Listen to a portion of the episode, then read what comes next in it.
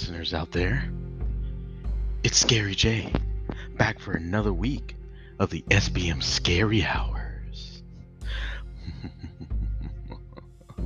Last week, we talked about horror through the errors. Talking about the horror genre through the decades from 1950 all the way to present day and how it's ever expanding and will continue to expand for many decades to come. Very scary. But now, it's the second week. Your sophisticated black man, he's still not back. And he won't be for a while. but I promise to make sure that I will keep you all entertained while I'm still here. So, you're probably wondering, what is that weird Mr. Scary J gonna be talking about this week? Well, all my kiddos out there, this week we're tackling urban legends and myths. Yes, urban legends and myths. Everybody's heard that old saying, you heard it from somebody who heard it from somebody who heard it from someone else. Yes, it's typically how most urban legends start. And my oh my, do they get scary. This thing with urban legends, you see, they're nothing new. Urban legends have been around for many, many years. It's often referred to by folklorists as contemporary legends. And they're fictional stories that claim to be true. For instance, the Candyman. That's right, if you say the Candyman's name three times in a mirror, he appears. An interesting folklore in and of itself, but a folklore nonetheless. If I were you, I wouldn't do that tonight. Or saying Bloody Mary five times. Yes. Two of those, some of the scariest urban legends. Or how about Slender Man? Everybody knows about the Slender Man. Trust me, you want to find out about Slender Man. So, myths and legends from throughout history often contain an underlying warning about a potential danger to avoid. The person telling these unique stories about everyday life claim it really happened to a friend of a friend, or the story came from a reliable but unnamed print source. Historically, these myths and legends were spread by word of mouth as oral stories, and not the good kind. With the advancement of the printing press, however, they often deceived a wider audience. Today, urban legends, conspiracy theories, and even fake news circulate even more freely, often gaining credibility with the phrase, I saw it on the internet. But, again, urban legends have been around for many years, starting with the ancient and medieval world. While many ancient and medieval urban legends are lost because they were never recorded in writing, some tales survive. For example, Aesop's Fables. If you were a young person like Mr. J was at one point, you remember reading that good old classic book full of folk tales, urban legends, and myths. Aesop's Fables was recorded in Greek between the 7th and 6th century BC. Even though talking animals and plants were the main characters of most of the stories, the short stories transmitted moral messages and warnings applicable to everyday life. The highly circulated legends from Greek mythology also remain some of the most famous and culturally impactful ancient tales. Those such as the gods on Mount Olympus. Such incredible incredible of myths, or not myths, if of course you're acclimated with Greek culture. An ancient Roman urban legend claiming a flexible and unbreakable glass had been invented during the reign of Tiberius, which was from 14 to 37 AD. According to the story, the inventor presented this wonderful product to Tiberius, the emperor destroyed it and had the maker executed. Moral of the story Beware of intentions that may threaten the economy.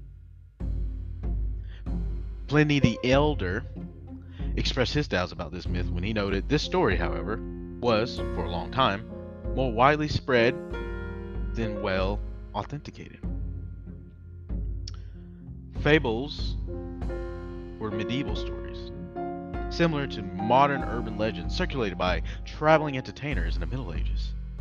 Most were comic or satiric stories that warned the listener about foolish peasants, greedy clergy, deceitful wives, quacks, and other tricksters.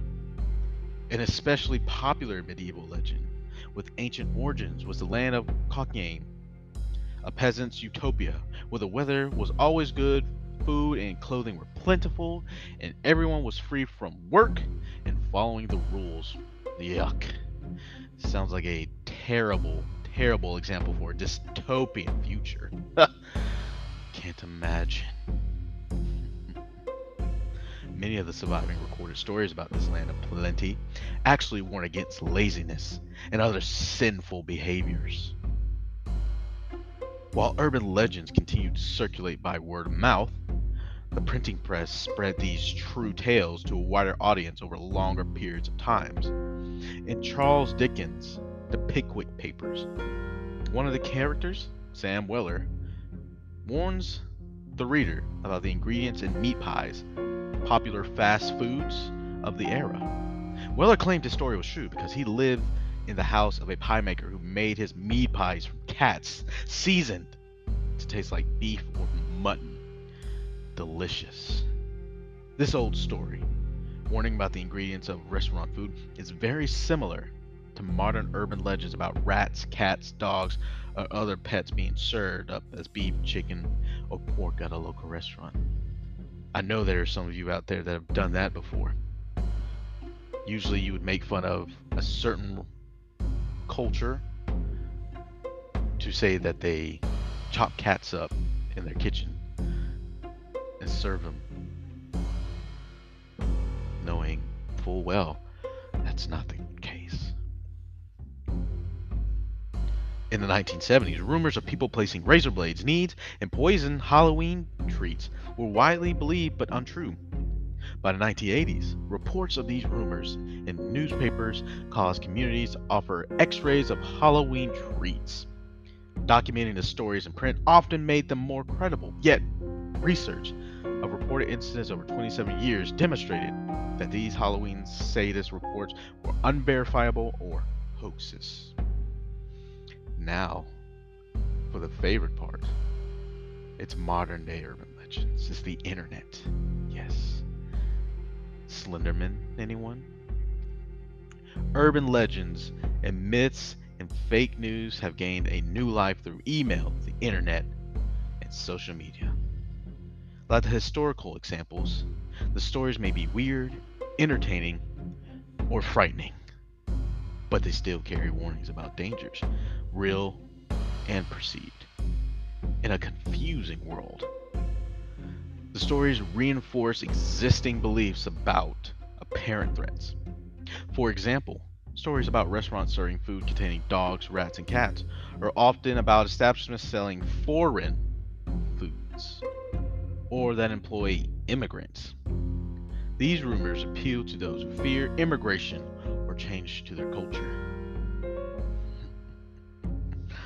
Oh, how dastardly. Fake news, urban legends, and conspiracy theories are growing quickly on the internet with the spread of COVID 19. Well, that is in and of itself a very scary thing. If you know somebody that's had COVID 19 before, is currently going through it, that's probably the most scariest thing to deal with right now. Because ever changing disease not knowing what could happen next. Very real fears came cause us to fall for incredible stories, especially if those stories align with current suspicions or beliefs. Despite what you might read, what you might read, the flu vaccine does not cause you to catch COVID-19, and Americans are not being tested against their will and locked up in quarantine sites. But widely circulating stories claim that these rumors are true. Again, most of urban legends are not true. But there is one section of urban legends that a lot of people don't talk about. And for those of you learning, this is not going to be a very long episode just because the first one was very long. The second one, well, it's just a little hold me over for you guys until next week when we talk a little bit more. But there's also urban legends and gaming. Yes! The realm of gaming has its own urban legends. My oh my, is it spooky. Oh. And for that, I'm gonna go over them. Yes, of course. A few of them.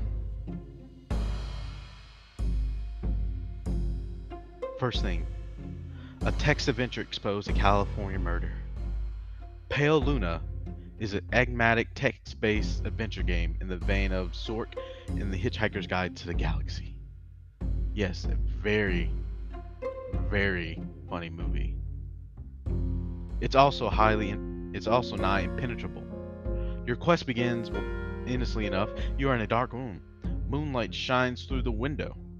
There's some gold, a shovel, and some rope nearby, along with a door to the east. If this was your typical adventure game, you'd probably have to escape the room using an eccentric combination of gold and shovels. But Pale Luna is hardly typical. Attempting to use a shovel results in not now, while using the rope gives you an ominous you've already used that.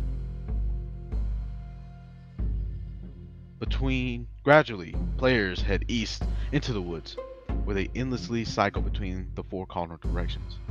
Your only companion is Pale Luna, whose message whose message repeats. Pale Luna smiles wide. After a great deal of trial and error, one player managed to solve this maze and received a set of longitude and latitude coordinates for his trouble. But when he traveled to that point, located in Northern California, Pale Luna's sinister intentions were revealed. Scary times. Next one, in terms of gaming, Fallout 3 predicts the future. This urban legend revolves around the in-game radio in Fallout 3, which apparently predicts the future. If you kill the host of Galaxy News Radio and then destroy Raven Rock, GNR begins to transmit, transmit heavily coded transmissions. These transmissions featured three dogs sadly reading off numbers before tapping off some Morse code. Mm, yes. First, it predicts the time and date of Gary Coleman's death. Then it rattles off the following gems. The Queen has died today. The world mourns. As on days like these, we're all Brits. 402 March 19, 2014. I can't believe Britney's actually won an Oscar. 2133, February 27, 2023. I can't believe they've actually done it. Not long left. They were warned, but they just had to keep pushing the boundaries of the of science. The noise. I can't take the noise anymore. And the light. Dear God, the universe is slowly unraveling around us. I'm not going to wait for death. I have a pistol in the air. Perhaps disappointingly, but very happily on the other hand, it turned out to be a hoax because clearly March 19th, 2014 has passed and HM, the queen, is still with us. Still, it was a fun story. And the later ones are chilling. I mean, imagine Britney winning an Oscar. Yes, imagine Brittany winning an Oscar. Mm, if you've ever heard of Herobrine for my Minecraft players out there, Minecraft is being haunted by Herobrine.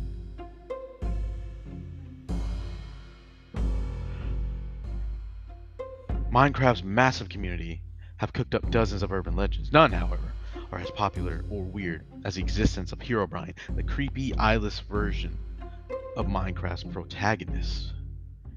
There are different theories surrounding Herobrine, defining him as a virus, a glitch, or man manifestation of Notch's dead brother, who travels around single-player games building small tunnels and pyramids.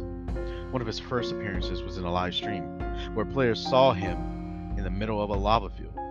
His stream crashed and redirected viewers to a picture of Herobrine. The page's source read, It has been reported that some victims of torture during the act will retreat into a fantasy world from which they could not wake up. In this catatonic state, the victim lived in a world just like their normal one, except they weren't being tortured. The only way that they realized they needed to wake up was a note they found in their fantasy world. It would tell them about their condition and tell them to wake up. Even then, it would often take months until they were ready to discard their fantasy world. And please, wake up. Scary. Scary times. Another one. As you can tell, this episode is turning into urban legends in gaming more than urban legends, but the premise remains the same. Arcade cabinet Polybius was a government test. The year was supposedly 1981. Polybius appeared in a few arcades around Portland, Oregon. The Tempest like game was said to be extremely entertaining and highly addictive, causing lines of people waiting to play and occasional fights over who got to play next. Since it was a rural area in Oregon, and arcade games were kind of the new thing, this wouldn't seem all that crazy or unbelievable. But the Polybius legend doesn't end there. Men in black suits were hanging around areas with Polybius machines, and they occasionally occasionally collect some sort of data from them. Even weirder is that players were said to suffer from a suit, suit of medical problems after playing the game, ranging from amnesia to insomnia to suicide. Some reported that the game featured subliminal messages, alluding to the idea that it was some sort of government test. Since then, there hasn't been a single cabinet of Polybius found. And while some have said they worked on the game and others have attempted to recreate it, no one has been able to prove it even existed.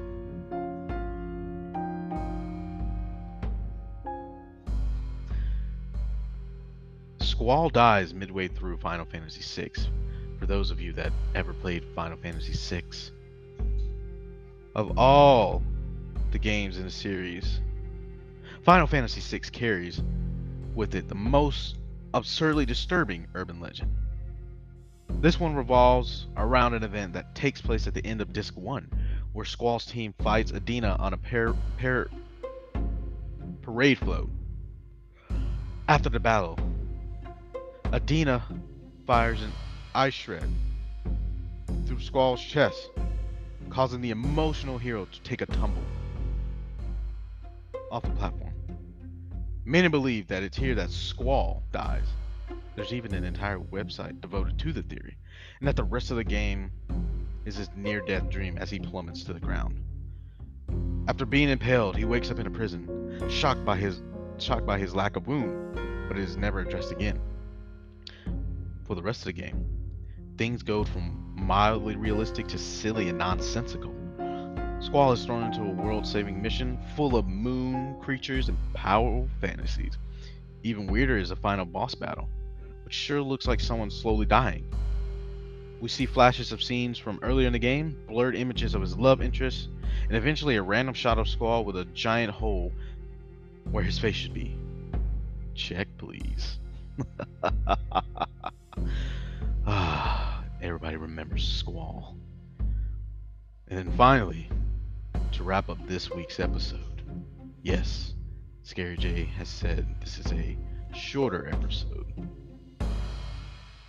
Ben drowned, and this Majora's Mask copy is haunted. With the line, You've met with a terrible fate, haven't you? no urban legend received as many votes as Ben drowned. The actual story, following the tale of a haunted Majora's Mask cartridge, is extremely long, and I don't have time to explain it all.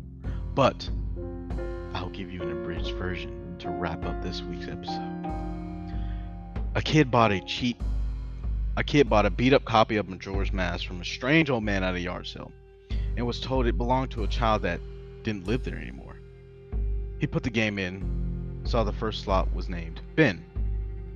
He made his link in spot 2 and played, but the NPCs would randomly refer to him still as Ben. He deleted the first slot and the game freaked the hell out. What followed was an unbelievably creepy tale of a haunting several long descriptions and YouTube videos showing the game freaking out and telling him, you shouldn't have done that. And your turn.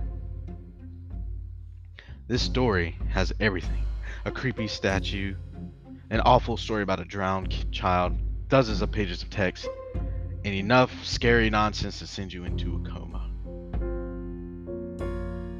Wake up.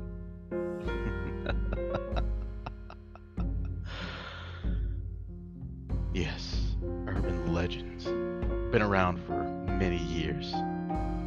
Some are scarier than others. Some may actually be true. Like Slenderman, Bloody Mary, and Candyman.